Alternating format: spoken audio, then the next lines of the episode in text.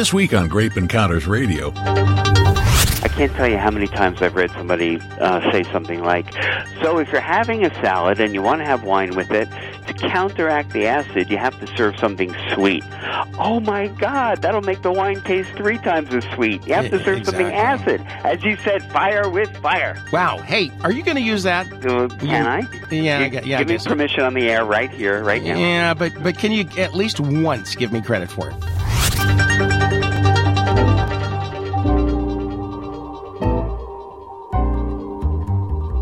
Peel me a grape, crush me some ice, skin me a peach, save the fuzz for my pillow. And a great big welcome to Grape Encounters Radio. Today I'm so pleased to present a true superstar from the world of food and wine. My very special guest today has hosted approximately twenty-five hundred shows on Food Network television. As a journalist, he has written for Gourmet Magazine, The New York Times, Food and Wine, Bon Appétit, Harper's Bazaar, Wine Spectator, The Huffington Post, Forbes, and many more. Author of numerous books, including the James Beard Award winner, It's All American Food, my totally mesmerizing and insightful guest, David Rosengarten, also uses his food and wine expertise to select wines for Golden Ram imports.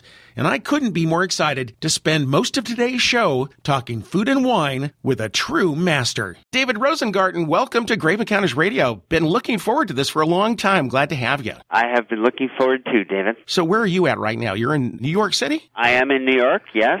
I'm actually in the beautiful Hudson Valley at the moment. So tell me how much travel you do, because I got a chance to look at your newsletters, and it seems to me like you're on the go just about all the time. Yeah, well, I, I keep up the, the schedule I've had for years as a food, wine, and travel writer. But then this new thing happened a couple of years ago. I started to import wines. I work for a company called Golden Ram, and I've been the chief chooser and curator.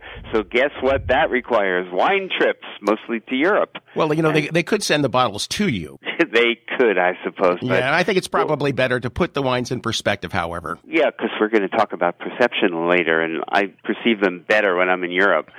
Okay, so before we jump into our topics for the day, I did want to ask you about the beginning of your career, because you kind of did what I did, except in reverse. And you started out, I guess you decided to teach, and it was all about theater, and then made a hard turn in another direction. How'd that happen? Yeah, well, the short story of the long story is that I grew up in a very, very foodie family, and this was, you know, before there were many foodies, but my dad was obsessed with it.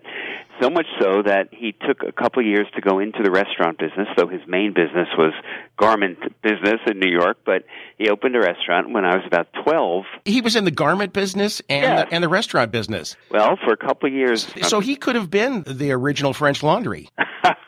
That's pretty funny. So uh, I watched them for two or three years slave away at this restaurant, which ultimately failed. The investors pulled out, and I said to myself, whoa, not for me. I'm going to spend my life loving food, not slaving away in a restaurant. So my dad was also a lover of the arts, and I became very fond of the theater, and I went on to get a doctorate in theater and then be a college professor in theater. But while I was a college professor in a town in upstate New York, I started to teach cooking classes and wine classes in downtown, this is Saratoga Springs, New York, and said, oh my God, I love this. So I was able to make the transition from theater professor to food and wine guy. yeah, but, you know, but you, but you end up uh, spending a great deal of your time doing television work and public appearances, what have you. So I'm guessing everything that you learned from the theater perspective translated very well into what you're doing today. Uh, absolutely. You know, I, I, I was lucky enough to be in the right place at the right time to do the very first show on the Food Network. And I always said at that time, what I know about performance is much more beneficial to me than what I know about food. Besides, I think food and wine has a great deal of theater involved in it. And that's something we're going to talk about in just a second. But yeah. It doesn't work to just put a plate of food out or just sip a glass of wine. It has to be in some kind of context. And I think that's what you focus on a great deal. Am I right? Yeah, absolutely. Well, I, I think the context changes a lot of things, you know, even if the context is very simple. You know, if even if you're just on a beach on a blanket, the waves are pounding, you know, you, you might go, oh, this is the perfect setting for my chicken salad or whatever. You know, it, it helps. One of my favorite things to talk about is how people will go into a tasting room. They'll spend a whole weekend wine tasting, and they'll go from tasting room to tasting room, and they'll end up walking off with a case of this and a half a case of that. They get home, and they open the case up under the fluorescent lights in the kitchen after they've had a fight with the spouse, after they've had a terrible day, after, you know, listening to the kids scream for, you know, two hours. And they go, wait a second, this wine doesn't taste as good as it did. You know, somebody pulled a switcheroo on us. And it's all about the difference between drinking that wine in a perfectly manicured tasting room versus a setting that really doesn't complement the wine. I think some people mistakenly believe that a bottle of wine has a certain fixed reality to it, that, you know, there is that wine and that's what it is. That's kind of the, the thinking that allowed various wine critics to start doing the one hundred point scale. You know, Parker gives it a ninety-three, and a guy goes into the wine shop and says, uh, yeah, I want that wine that Parker gave a ninety-three, and the, you know, the, the, the shop owner, with whom the customer might have dealt for years, says, uh, well, you know, I know your taste and I know your life, and I think you'd like this wine better, this one. And the guy says, well, what did Parker give it? Well, I gave it a ninety-two. No, I want the ninety-three. You know, as exactly. if there's some eternal reality in a bottle of wine. There's not. It all depends on you, where you are, how you feel. They taste different all the time. And how many times have you enjoyed a bottle of wine, come back to that bottle of wine, and it tastes completely different? Right. And don't give up on the wine. Just set it aside and wait till you're in the right mood. I guess the hard part is knowing what the right mood is for the wine. How do you deal with that? Well, I mean, that that is a little bit hit and miss, I suppose. If it's, you know, let's say it's a, it's a um, Burgundy is often thought of as a very romantic kind of wine. And there's a particular Burgundy, in fact, that's called Les Amoureux, the lovers. So, you know, you pick out that Burgundy and you pick it out for a very romantic dinner. Let's say it's for a Valentine's Day dinner, and you serve aphrodisiac kind of foods, and the music is just right, and the lighting is just right. You know, like, that's one way you can influence how that wine's going to taste. I'd be very surprised if you open that bottle of uh, Les Amoureux and go, this is crap. I mean, you know, that probably exactly. won't happen. But other than that, I mean, it's kind of it's kind of hit and miss. You know, like, um, we, we could try to control things, but like the rest of life, you never really can. You know, I had a visit about two months ago with Michael Mondavi. And w- one of the things that he said that I found very interesting was that if a lay person loves a bottle of wine, that it's pretty likely that the wine experts will like it too. Do you agree with that? Uh, and, and let's rule let, let's rule out White Zin for a second. And okay. but, but I mean, you're talking about, you know, generally good wines. I think there's some truth to that, that wines can be very prima facie, that they can stand on their own merits, but we have the control over for making the wine a lot better. You know, not to disagree with Michael, who certainly knows, you know, what sells uh, a lot better than I do, but I think it kind of depends on the kind of wine we're talking about. So let's say, for example, as you may know, and I'm not sure if this is true, you're based in California, and I'm not sure if this is true among California palates, but most of the upper and upper echelon palates that I know around the world are crazy about German wine. Um, and, and a lot of these wines are dry, but some of them have a little sweetness. And, you know, a man like Hugh Johnson in England, who's, you know, the most famous wine writer in the world, his passion is Riesling, and he doesn't care whether it's dry or a little off-dry or a little sweet, but there are a lot A lot of American consumers who think that there's something wrong with sweet, which is a very odd thing, because when it comes to dessert, they never think there's something wrong with sweet. But when it comes to wine, it's almost like a little bit of self-doubt or something. They feel like, I have to show the world that I understand that a good wine is a dry wine. But it's not true, and it's not that way for most people in the world. So I would say, just to answer the Michael Mondavi question, there are some people who are the average consumer consumer who would look at a, let's say, a German Cabernet wine and say, oh, I don't like that, it's sweet. Whereas Hugh Johnson and a bunch of other wine writers would go, that is gorgeous.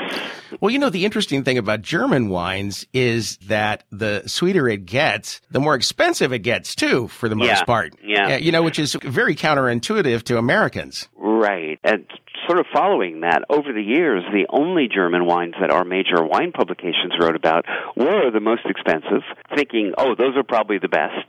So you have, you know, ninety-six points for Birnauschleser, ninety-seven points for Trocken Birnauschleser, but that's all they wrote about, and it's one of the factors that made Americans continue to think that German wines must be sweet.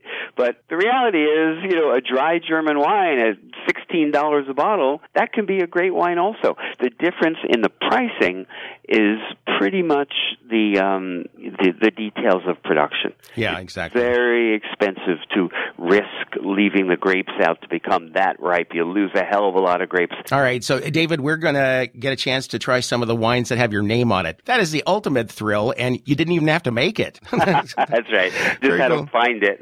uh, we've got on the line television personality, cookbook author, wine curator, David Rosengarten. David, stay with me. We'll be back with more Grape Encounters. Thank you. Right after this. While you're letting the wine breathe, Facebook us at facebook.com forward slash Grape Encounters Radio. More Grape Encounters next.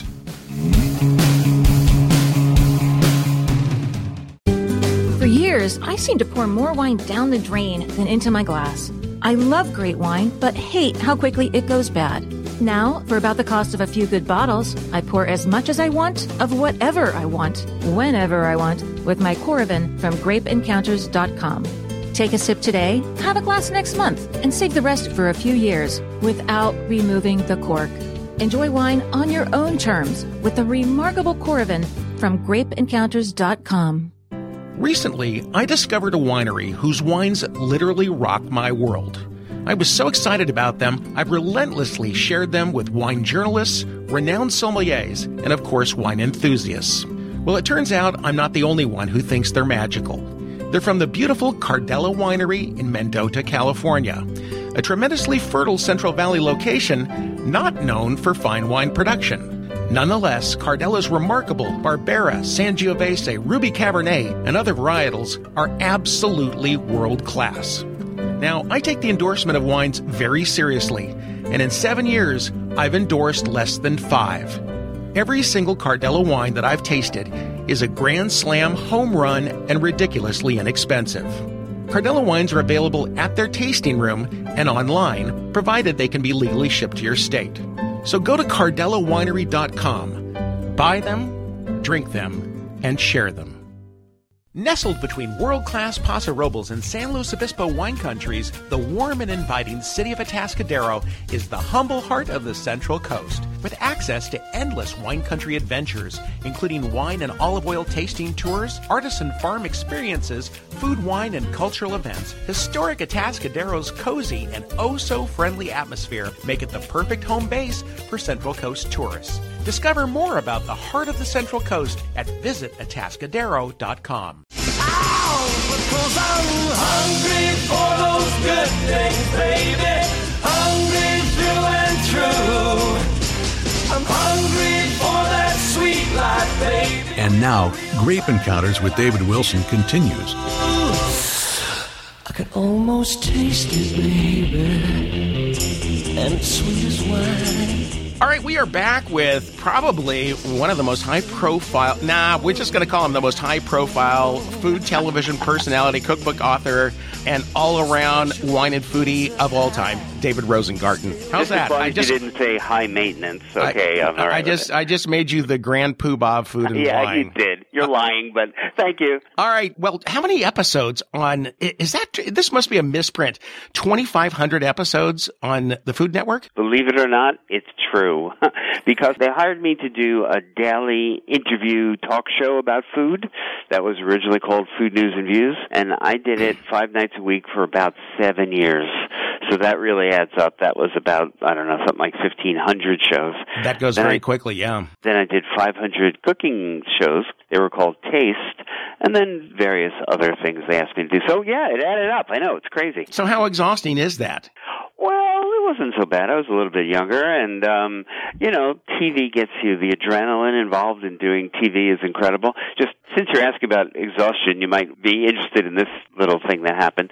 Uh, when I was uh, doing the, the cooking shows, they'd concentrate them all, like, into a couple of weeks, and every day you do five. You get there at six in the morning, and then you bang out five cooking shows. But me, I was also doing this live talk show at the end of the day that was airing about six o'clock, so I'd have to do the five cooking shows, run into the dressing room, get freshened up, and come back and do an hour of live T V. Oh, that Lord. That was exhausting. All right, so you sent me some wine here, and I'm completely baffled by the instructions I got. I've got two bottles of wine here. Yeah. I was also told to have some lettuce and vinegar and a cookie available. Yeah.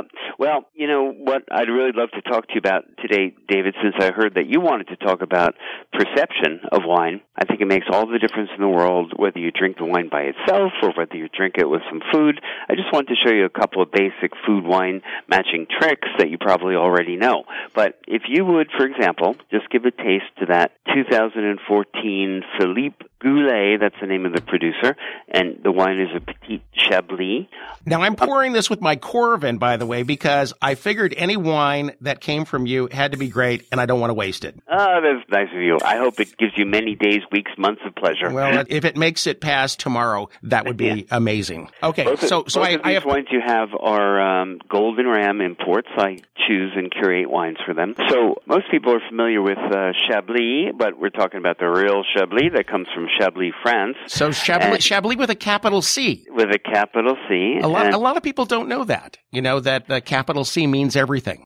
Yeah, but of course there are probably some labels in California that also put a capital C. Oh, were know? they allowed to do that? I thought they weren't. I have to say something very funny as a little sidebar. There was a producer in Chablis, which is, you know, a town and, and a region in France, who was really pissed off that in California they dared to put the name Chablis on their bottles of jug wine, let's say, from the Central Valley.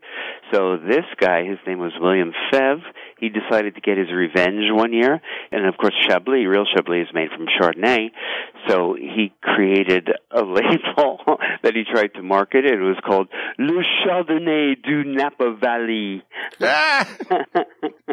And, of course, it was made in Chablis, but he was just trying to that get his is, revenge. That is awesome. Was He, he wasn't successful, I take it. No, no. It ended up being just a little joke that he circulated among his friends. uh, that is awesome. All right. So I've got my Chablis poured. So what do I do next? All righty. Well, uh, I just wanted to say that Chablis, one of the reasons I, I love Chablis and I urged Golden Ram to import it, is that, to me, a great Chablis is probably the greatest expression of Chardonnay in the world. Now, at this level, if the label says Chablis, it's just a village wine, not a great wine. If it says Petit Chablis, if it's a good one, again, it's just a village kind of wine, not a great one. But what I like about this wine, I'm anxious to see what you think, it's got the classic Chablis character. It's, it's a little stony. It's a little minerally. It's very lemony, acid, relatively low in alcohol. It's crisp white wine. It's great wine for oysters. So give it a taste, David. I am loving it over here. Oh, good. good. Loving, loving it. And immediately, I know this is a food wine. But that's just me. So how does somebody who is not quite as familiar with pairing food and wine as, well, nobody's as familiar as you are, but how does somebody know immediately whether they need to get some food in their mouth with this wine? Is there a rule of thumb that you use? Um, most of the wines of the world are made for food. You know, we do something in America that's viewed as quite odd by the rest of the world. I mean, I understand that I do it, but we Americans like to have a glass of red wine by itself. Yeah. There, there's no region in the world where they do that. Maybe a glass of white wine, maybe a glass of rosé, but we Americans really like our wine as cocktail, and that in the rest of the world is heresy. In the rest of the world, for the most part, wine is for food. So I would say whenever you open a bottle of wine, do try to figure out, you know, what's the best food to go with it. Now, one rule, and since we are talking talking today about perception, here's something I want you to do right now. Okay. Keep in mind that if a wine is acid, and this wine you just tasted should seem quite acid. Very acid, yeah. A way to affect that and affect your perception of it is to taste a food that's acid. So I have asked you to take a leaf of lettuce and put some vinegar on it. Oh, I hope it's not balsamic vinegar. Is it by any chance? No. Oh, good, good, good, good. Because that's sweet and that brings up other problems. But if you had some red wine vinegar and you put it on the lettuce leaf, I'd ask you to taste that, give it a good douse with the vinegar. And David, I'm betting that the Chablis is going to taste less acid after you've had the vinegar. You know what? It, it is absolutely crazy how that acidity just dropped off the planet. Exactly. Amazing. I'm so glad you confirmed that. That's great. Yeah. Um, yeah. It's, it's amazing because when I first took a sip of it, I went, wow, you know, this is not a glass of wine that I would just sit and drink on its own, but I know it's a great wine. And you take that little bit of vinegar and lettuce and it just completely, completely turns the wine one eighty. So now, and all your listeners know what kind of wine to serve with salad. People classically go, oh, you can't drink wine with salad. Well, that's, yeah, if you're drinking a nineteen forty-five Chateau Margaux, I wouldn't have it with a salad because it's going to affect this great balanced wine. But if your wine is a little acid, have it with a salad. It'll make the wine taste richer and rounder and less acid. Because especially, you know, when you're talking vinegar and wine, that can be very dangerous depending upon what the wine is that you're drinking. Yeah, it can, re- it can is, really backfire on you, right? That's right. If the wine is perfectly balanced to begin with, you don't want to mess with that. Yeah, but ex- if exactly. the wine's, you know, a little acid and the food is a little acid, but of course there's one other way to use acid wine also. Well, a couple ways. Acid also works well with salt. So if you've got salty food, the acid tends to taste very refreshing. And a sort of subset of that is the oysters we were talking about before. Oysters are briny, oysters are salty, and the acid of the wine acts as a kind of cut through the salty food. It well, I, t- I, I, I took the liberty of dishing myself up a great big plate of oysters on the half shell here. So uh, we're gonna, we're going to take a, a break, and then I'm and now I don't have any oysters oh, here. Oh, you you fooled me. But would would you have been proud of me if I really did have oysters here right now? I would have been a member of your fan club, but I am anyway. Okay, great. Hey, listen, David Rosengarten, hang on for just a second. We are going to take a quickie break. We got another bottle of wine here, and I guess I'm having dessert with it, right? Yep, that's the idea. All right, so wine and cookies when we come back with David Rosengarten here on Grape Encounters Radio. Recently, I discovered a winery whose wines literally rock my world. I was so excited about them, I've relentlessly shared them with wine journalists, renowned sommeliers, and of course, wine enthusiasts.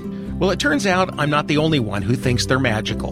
They're from the beautiful Cardella Winery in Mendota, California, a tremendously fertile Central Valley location not known for fine wine production. Nonetheless, Cardella's remarkable Barbera, Sangiovese, Ruby Cabernet, and other varietals are absolutely world-class. Now, I take the endorsement of wines very seriously, and in seven years, I've endorsed less than five. Every single Cardella wine that I've tasted is a grand slam home run and ridiculously inexpensive. Cardella wines are available at their tasting room and online, provided they can be legally shipped to your state. So go to Cardella Winery dot com. Buy them, drink them, and share them. For years, I seem to pour more wine down the drain than into my glass. I love great wine, but hate how quickly it goes bad. Now, for about the cost of a few good bottles, I pour as much as I want of whatever I want, whenever I want, with my Coravin from Grape Encounters dot com. Take a sip today, have a glass next month, and save the rest for a few years without removing the cork. Enjoy wine on your own terms with the remarkable Coravin from Grape Encounters dot com. As a lifetime wine lover, I think I own practically every conceivable wine gizmo and gadget. Now I've put together a collection of some of my very favorite things so that you can take your wine obsession to the next level, just like me. From functional to pure fun, check out my favorite things by clicking the store banner at grape encounters dot com. That's Grape Encounters, like Close Encounters dot com.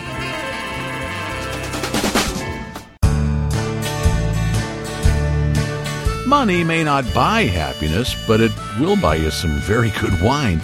And if that doesn't make you happy, you need to be listening to a self-help show, not Grape Encounters Radio. Grape Encounters Radio continues. Listen to me, butterfly. There's only so much wine you can drink in one life. And we are back with Grape Encounters Radio. Hey, always a great day when I get to drink wine and eat food in the studio. I remember when I worked at a radio station, they said, no wine or food in the studio. They were afraid I was going to spill it in the console. But one person who certainly would advocate for broadcasting with a glass of wine in your hand, David Rosengarten. Oh my gosh. First of all, I want to say this, David, your newsletter. I don't want to forget to tell people to subscribe to your newsletter. I think you have the number one food, is it Food and Wine newsletter or just Food in General newsletter in the world? You're a great guy. Thank you. But yes, it's Food and Wine or Wine and Food. It's really about both things. Okay. For example, the current issue has a lead story on what to drink with cheese. And it's a very difficult subject. I did something like eight hundred tastes to arrive at my conclusions, but it's a lot about other things as well. It's other beverages, believe it or not, that do very well. And I guess the conventional wisdom about wine and cheese pairing seems to be really evolving these days, and people are really rethinking that. And all of the old literature on what to pair with cheeses, it seems to me like we're definitely rewriting those rules. There's an old romance about wine and cheese, how easy they are together, but it's not true. It's not true that it's easy to find a great match. And there's a romance about, oh, you've got some of your Chambol Musigny left over your red Burgundy. Have it with the Epoisse. Have it with the Camembert. Those are tricky, man. I mean, a lot of people in the trenches now believe that red wine doesn't go so easily with cheese. White wine, even off-dry white wine, is an easier match in general. Well, okay, but I've got a lot of listeners out there. They're going, you know what? I don't want to, well, I was going to say, they're going to say, I don't want to go through eight hundred wines and cheeses to figure out how to pair it. But then I, I rethought that and realized that, yeah. yes, yes, they do want to do that. but, yeah. but Oh, that's true. It's not, yeah, it's not like it's hard work. Let's talk about this Riesling here. Tell me about the wine, and I got to open my cookies in a little packet here. Yeah, but make sure you taste the wine before you well, taste Well, I'm not going to, no, I know that. Yeah, you know? yeah. So, um, because, of course, the whole point, as we both well know, is that the cookies are going to affect your perception of the wine. So, as we said before, David, a lot of people are, you know, and there's a lot of Americans kind of have this thing about sweet wine, like, oh, it's not sophisticated to drink sweet wine, it's bad if it's sweet. It's just not true. Some of the best wines in the world are sweet, and some of the best wine experts in the world love wine that, you know, they can love it dry, they can love it a little sweet, they can love it very sweet. It just all depends on the wine. So this particular wine that you've got right there happens to have some age on it, which is great for German Riesling. As you can see, it's fifteen years old. Wow. You know uh, what? I didn't even look down at the date on this wine. Yeah. I think I'm dyslexic, and I thought it was a two thousand ten. Right. It's but not. It is, in fact, two thousand one. two thousand one, yes. And German wine ages magnificently. If you're looking at it in the glass, it probably doesn't even look that old for a white wine. No, and not at all. In fact, I got to be honest with you. I just snuck in a sip. I figured, yeah. you know what? He's not looking. I'm just sipping the wine. This wine's delicious. Oh, thank you. That's the whole thing about Riesling. It's just delicious. Forget about dry, sweet. It's just delicious. So this producer, Tony Yost, a very traditional producer, mm. right on the Rhine in a little area called the Mittelrhein. But this particular vineyard, it's the Wallufer Valkenburg. It's actually across the river in the region known as the Rheingau, perhaps the most famous region in Germany. It's a Riesling. It's Cabernet. And that means that the grapes were picked fairly ripe, but we can tell from the label that the winemaker left a little bit of sugar in the wine, just a little bit of sugar. So tell us what you perceive about the sweetness of this wine. Oh, I think it's deceptive because even though I know there's a little bit of sugar in there, the perception is that it's actually sweeter than it probably really is. Yeah. And, I th- and I think sometimes that people mistake fruit for sugar. And vice Absolutely. versa. Absolutely. Yep. Yeah. And, and, and you know, sometimes you give somebody a glass of wine and say, hey, what does that smell like? They go, it smells sweet. Well, sweetness doesn't smell. Does it, you know, open your box of Domino sugar. Smell it. Do you smell anything? No. Yeah. They're saying it smells fruity because fruit is sweet. Oh, yeah, exactly. All right. And I think that's a nice combination. What's amazing to me about this wine is that it's fifteen years old and it's pretty pristine. Why does this Riesling hold up so well at that age? Riesling is pretty, pretty resistant as it ages. Rather than going towards oxidation, which, which would make it smell like sherry, it goes more towards this thing that the Brits call petrol. It yeah, takes exactly. on this mineral. Do you get it? Do you get oh. it in that wine? It's like gasoline. Oh, yeah, yeah, almost. Exactly, yeah. And people listen to us saying petrol and go, oh, that sounds terrible. I would right. not drink gasoline. Right. But once you acquire a taste for that and you understand that it's okay and it's part of the whole complexion of that wine, then you start really craving it and loving it. Okay, speaking Absolutely. of craving and loving, I have a Missus Fields cookie here, and not chocolate chip, by the way. All okay. right? I'm not telling you what I picked out. Okay. But go ahead. I, I'm gonna. Can I take my taste now? Yeah. A little you, sip of the wine, right? Okay, just to make sure you remember how sweet it is. Mm-hmm. Or now I'm, I'm I'm taking a sip of milk now. Oh, no, I'm not. No, no, right. no, no. Mm. Then, then taste the cookie, then go right back to the wine, and tell me if the sweetness perception changes. All right, hang on a second. Here we go. Yeah. Yes. Do it again yes. if you have to. Yes, definitely. And I hope I'm not getting this wrong, because I think the sweetness mellowed out a lot. Exactly. It tastes less sweet when you have it next to something sweet. Actually, I'm eating an oatmeal raisin cookie. Oh, okay. That should do it. Yeah, yeah, that definitely yeah. did it, but that might have not been the best choice of cookies. But my instructions from your people did not specify the cookie. No. Sorry. Just, you know, I just said, just make it on the sweet side, you know. But anyway, the way that you can use this information, just like things that are acid makes acid wine taste less acid, things that are sweet make sweet wine taste less sweet. So let's say I'm in a restaurant, right, and they're, they're serving me a grilled swordfish, and I'm having a California Chardonnay with it. And the California Chardonnay strikes me as having a little bit too much residual sugar. It's a little on the sweet side. If I ask the waiter to bring me some kind of salsa that has fruit in it, like bring me a pineapple salsa, whatever, and I put it on the swordfish, the wine tastes less sweet, more dry, in fact, more complex and interesting. Wait, I've just had an epiphany thanks to you. Okay. You fight fire with fire. Exactly. That's I it. I never thought of that, but that's it. Yeah. You fight fire with fire. If it's sweet and you want to reduce the sweetness, have something sweet. If it's acidic, then have something that's got a little acid to it, et cetera. And it's so simple. And, you know, Boy, so many is, people you know, get it wrong. Simple. That's Over a- the years, you and I have both looked at, you know, the classic prescriptions for wine with food. I can't tell you how many times I've read somebody uh, say something like, so if you're having a salad and you want to have wine with it, to counteract the acid, you have to serve something sweet.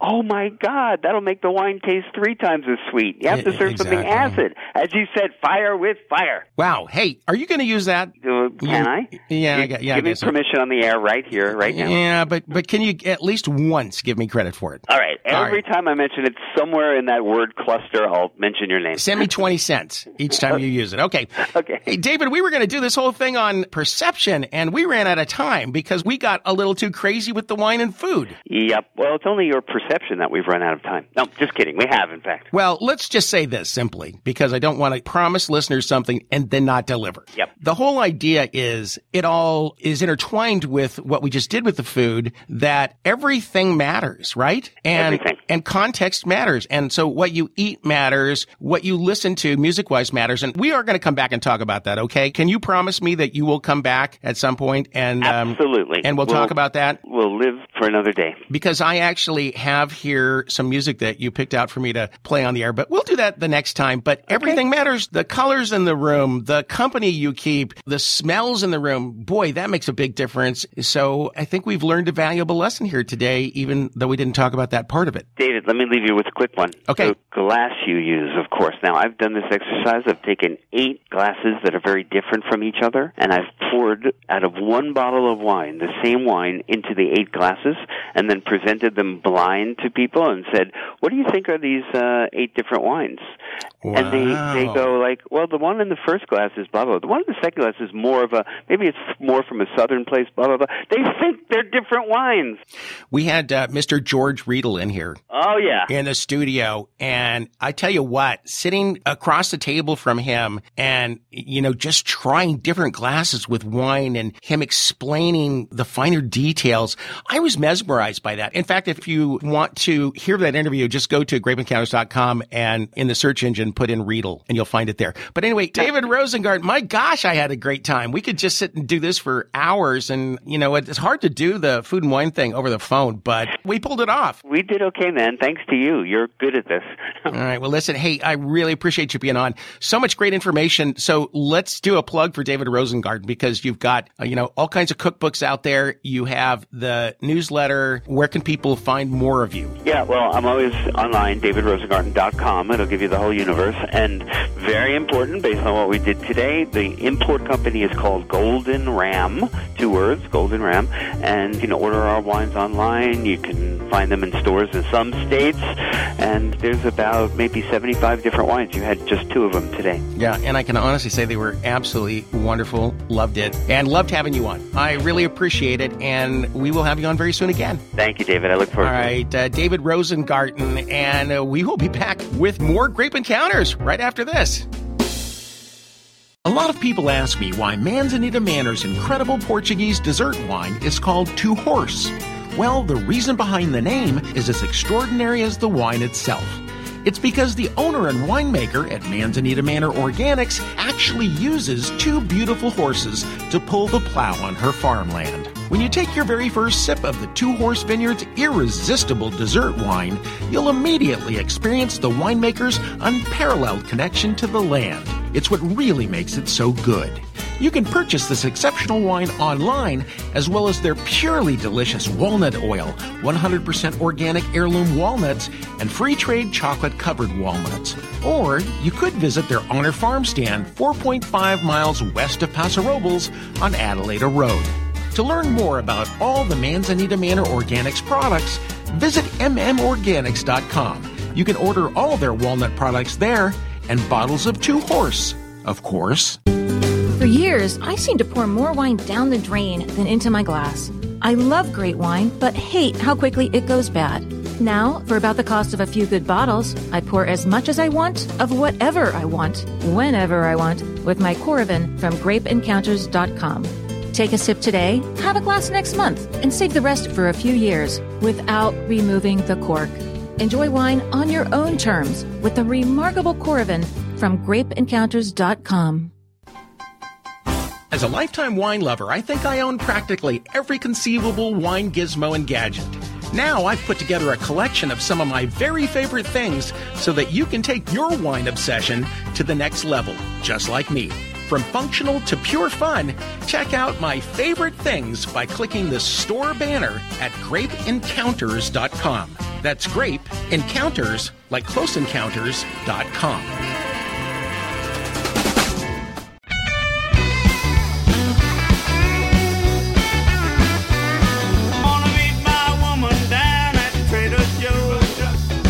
She's earthy, honest, and sipping each week as a service to you. From Sunset Magazine, it's Sarah Schneider, and this is Sipping with Sarah on Grape Encounters Radio. Two Buck Chuck, Two Buck Chuck, I need fifteen cases in the back of my truck. Two Buck Chuck, Two Buck Chuck, I need fifteen cases in the back of my truck.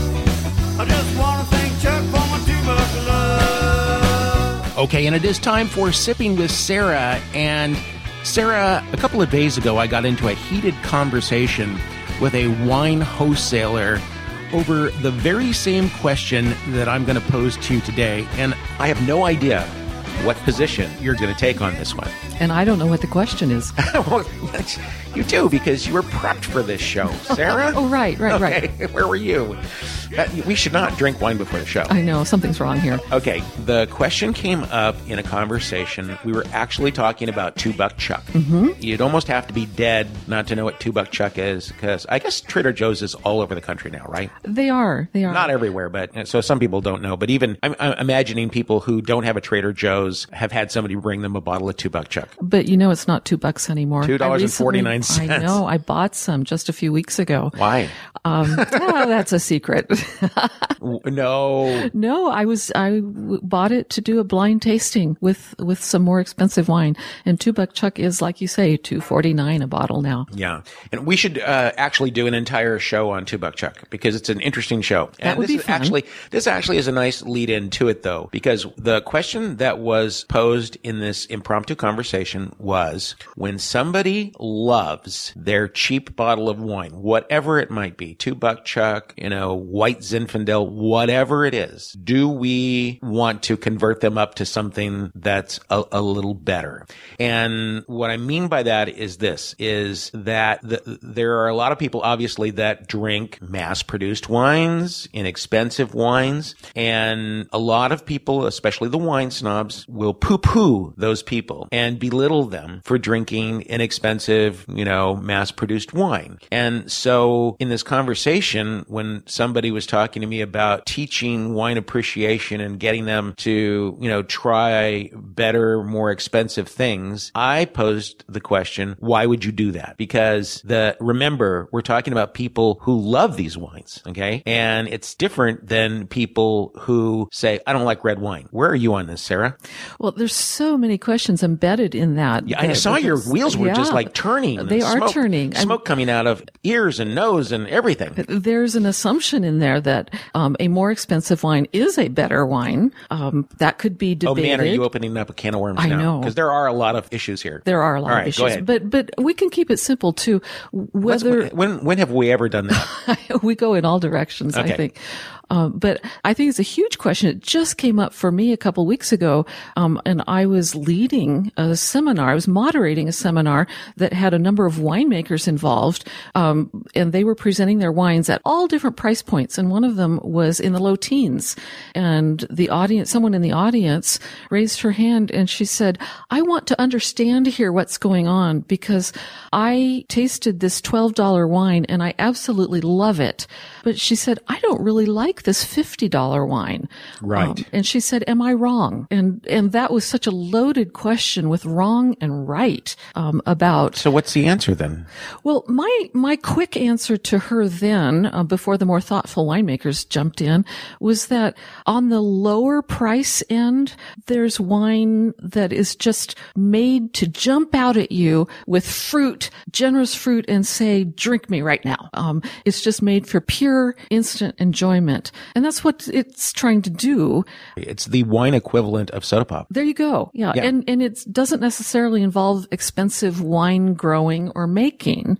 But then there's wine that's intended to make you think a little bit more. There are layers of interesting things underneath that don't necessarily immediately pop out. Um, and some people just aren't geared to respond to that or even get that. Um, but do they need to be? Do we need to push them there? I liken it to going to the symphony. If you go to the symphony, you'll find different kinds of people there. You'll find the person who hears the oboe, they hear the cello, they hear the brass, they hear all of the different parts, and then you have the people who hear the symphony. It's the finished product. You know, it's kind of, it, it, food's the same way. You know, do you taste the frosting separate of the cake, separate of the filling, or do you just taste cake? Either way is okay with me. Those are good analogies. It doesn't matter. I say this, that, you know, you can get into a lot of trouble if you develop a passion for really good and oftentimes expensive wine. And wine can eat up a lot of your household budget. That's true. Yeah. So why try to convert somebody to something that is going to end up costing them if you drink a bottle of wine every other night, let's say? Some people drink more than that. Um, no comment here. No, no, no comment here. I guess. But if you try to convert them, and let's say it's a thirty-five dollar bottle of wine and they drink three of those a week, that adds that's, up. That's, that's the cost of your insurance. Oh, there's a your car payment, right? It, it does add up really quickly. But I, you know, I actually kind of believe, I don't kind of, I do believe that people will automatically, if they drink that wine they're appreciating right now and then allow themselves to, to dip into some elaborately made wines, I guess you could say, I think there's a little bit of a natural progression that you'll You're, you're you'll so come, practical. I you swear, know, yeah. you, you start getting bored with this, the very simple one note kind of wine. But you know, Sarah, that you've met tons of people who will tell you that, you know what, I am happy with my Sutter Home White Zinfandel. I don't want anything else. Sure. And I actually still think Sutter Home does the best White Zinfandel. They were the first, and I think they're still the best. And, there, and there's nothing, nothing wrong with White Zin. ten. Nope. You know, if you like it, absolutely that's great. Nothing. And they do mm-hmm. a perfectly good job. It's just soda poppy to me. And right. that's okay, because I, I like a Pepsi or a Coke once in a while. And by the way, can't tell the difference. But I'm going to leave you with this thought. And I know you're going to jump on this one because this is your passion, Sarah Schneider. If you're happy with inexpensive wines, go exploring all the inexpensive wines out there, because there's a gazillion of them. There are so many of them. And the, and it, it becomes fun for me to try to see what I can find for five or ten dollars. I couldn't agree more. Um, there are gems among that, in that sea. Um, I'm mixing my metaphors here, but not all inexpensive wine is created equal. And I drink an awful lot of cheap wine. It's, it's part of my job. I mean, it's, it's not hard. Out of a paper bag? No, I do it proudly. Okay. All right. Um, it's not hard to find a sixty dollar bottle of good wine. It is hard to find an eight dollar bottle of good wine. Moral of the story, drink what you like. Don't let anybody tell you you shouldn't like it out of principle. Big yes to that. Okay. Sarah, I say sign out and go drink some really expensive wine. Big yes to that. Okay. That's going to do it for Grape Encounters Radio. That's going to do it for Sipping with Sarah. It's not going to do it. We're just going to do it again next week. I'm for that. Okay. Another yes. Your Grape Encounter isn't over. We're just taking a breather until next week's edition.